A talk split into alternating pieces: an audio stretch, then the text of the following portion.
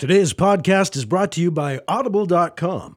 Get a free audiobook download and a 30-day free trial at audibletrial.com/Dan's Book Reviews. Dan the Artman's Book Reviews, Episode 62, Looking for Alaska by John Green.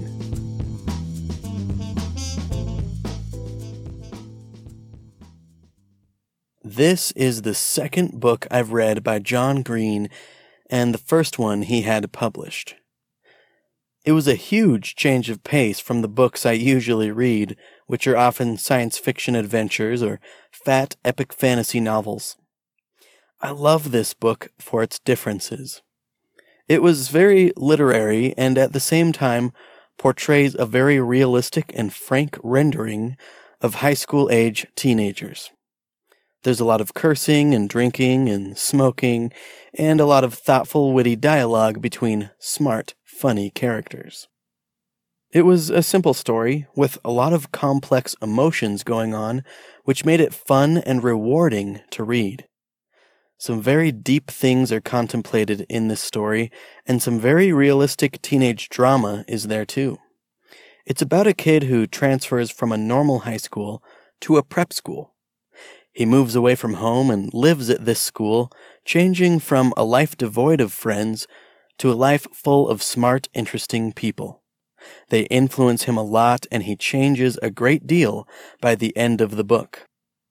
You could call this a bit of a coming-of-age story, though it's about much more than that. So that's the simple story, but in that story are all the messy emotions and thoughts of teenagers. The way the main character, his friends, and enemies see the world is ever-expanding and changing. The things the characters deal with leave them trying to find truths to cling to in an uncertain world.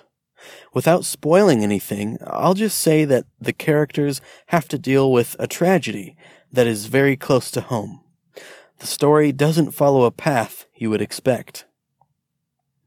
I loved how this young adult story was told in first person. You get to know the main character so well. He blossoms as a person through the course of this story. At the beginning, he's kind of like plain vanilla, and by the end, he is one of the most fully rendered characters I have ever had the pleasure to read, and the same goes with his friends. As I'm trying to think about this unique story, I'm realizing how much of an enigma it seems to be to me. It's a very small story, and yet it's a very big story. It's about a handful of characters making their way through the school year where they live together at a prep school. The things that go on emotionally with these characters is huge, and I think the fact that they're teenagers turns that emotional dial to 11. So you get to know these characters really well, and then when something small happens to them, it's a huge deal. Then when something really huge happens, the story is not over, and you get to see how they deal with a massive event that anyone, no matter what age, would have a really hard time dealing with. That's all I'm going to say because I don't want to spoil any of the story. There were many pranks and antics in this story, and those scenes were really some of the most fun. Seeing the planning that went down and how they either pulled it off or not, no spoilers. One other funny thing about this book was that all the characters are much smarter than your average teenager, and yet they smoke and drink and do things you wouldn't want your teenagers to do. This juxtaposition was kind of weird and funny, but it worked. A character reads through an almanac, memorizing facts while drinking and smoking in his dorm room. They're people with interesting and surprisingly profound things to say, and at the same time they're sneaking off to smoke and drink. So they're kind of like Ivy League troublemakers. I don't know, it was just an interesting part of the story. So, yeah, it's a main character making new friends away from home for the first time, living at a prep school. He and his new close friends experience a huge event and have to figure out how to try and deal with it. It's devastating. Even when they were just becoming friends and going to class and sneaking off to smoke, I was into the story the whole time. John Green has a great writing style. And there were so many amazing lines in this book that made me nod my head in appreciation of his writing chops. One of my favorite lines was, "So I walked back to my room and collapsed on the bottom bunk, thinking that if people were rain, I was a drizzle and she was a hurricane." I can't wait to read John's other books. I've already read The Fault in Our Stars and loved it. I'm glad I still have more books of his to read for the first time.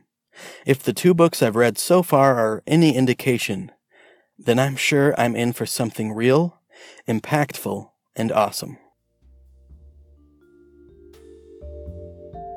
I have something awesome for you guys, the listeners of this podcast. Audible sponsors this podcast, and so if you go to audibletrial.com/Dan's Book Reviews, you can get a free audiobook. Now, you can get any audiobook of your choice, and they have pretty much all of the books that you'd be looking for. But I'm going to recommend this week Looking for Alaska by John Green. It's narrated by Jeff Woodman, and it's only like 7 hours and 11 minutes long, so you can get through it quickly, but I'm telling you, you're going to be thinking about it when you're not listening to it. It's just kind of a story that you sink right into. So just go to audibletrial.com/Dan's Book Reviews, and you get a free audiobook, any of your choice, and a 30-day free trial of their awesome membership. I am a member of Audible, and I love it. It's how I get most of my reading done, by listening to audiobooks while I commute for almost 2 hours a day. So check it out. Check out Looking for Alaska for free. And if you do, you're helping support this show. So thanks to Audible, and thanks to you. Now, let's get back to that review. Man, this book was amazing. I'm thinking about one of my other favorite books, which is funny because I love sci-fi and fantasy adventures, but The Absolutely True Diary of a Part-Time Indian by Sherman Alexie is a coming-of-age story, and it's very autobiographical to the author's life. And I found out later that Looking for Alaska is pretty autobiographical for John Green. He went to a kind of a prep school. They did some of the same kind of pranks. So he drew from his actual childhood and growing up, or I guess almost young adulthood, you could say, to write this book. And it just comes off as so authentic. Even though it's a work of fiction, you really do feel like you know the characters when you're done reading it. And got to hang out with them at their prep school. It was just really fun, a really fun listen or read. And so I highly recommend checking it out. It's a much longer review than I usually leave, so I think that's about all I've got for you guys this week. But before I let you go, I just wanted to share some awesome news. I've been writing a novel called Haunted House Flipper, and it's about a guy who finds some magical tools that he can use to get ghosts to leave houses. And actually, it turns out that they're demons, because there's no such things as ghosts, but fallen angels, and angels have swords, and one of the magical items he has is a sword. So if he sword fights with these fallen angels or demons, people think that they're ghosts, he can get these evil spirits to leave the house. So then he wants to start finding haunted houses that no one else will buy because they're haunted, buying them super cheap, renovating them, and then selling them for a huge profit. But along the way, he has all kinds of misadventures. So I just finished the first draft, and part of what helped me do that was writing every day in the last couple months. So it helped me to really finish the first draft of that novel. I'm only about in the chapter 7 of 50 of revising it right now, but pretty soon I'll be getting it out to beta readers and making more edits from their feedback and from some editors, hopefully. And then I will be putting it up for sale. So I'll let you know more about that, but I'm really excited. It's a nice short read. It's like almost 60,000 words, so it's a pretty short novel, which is what I was going for, and it's really fun. Haunted House Flipper and Demon Fighting Realtor, so kind of a goofy, different couple ideas that I mixed together, and I had a lot of fun writing it. I think you guys will have a lot of fun reading it. So anyway, be on the lookout for that in the next few months, hopefully. And I'll talk to you guys next week. Thanks for hanging out, and I hope that you're having a great year of reading. Talk to you next time. Mike, take it away.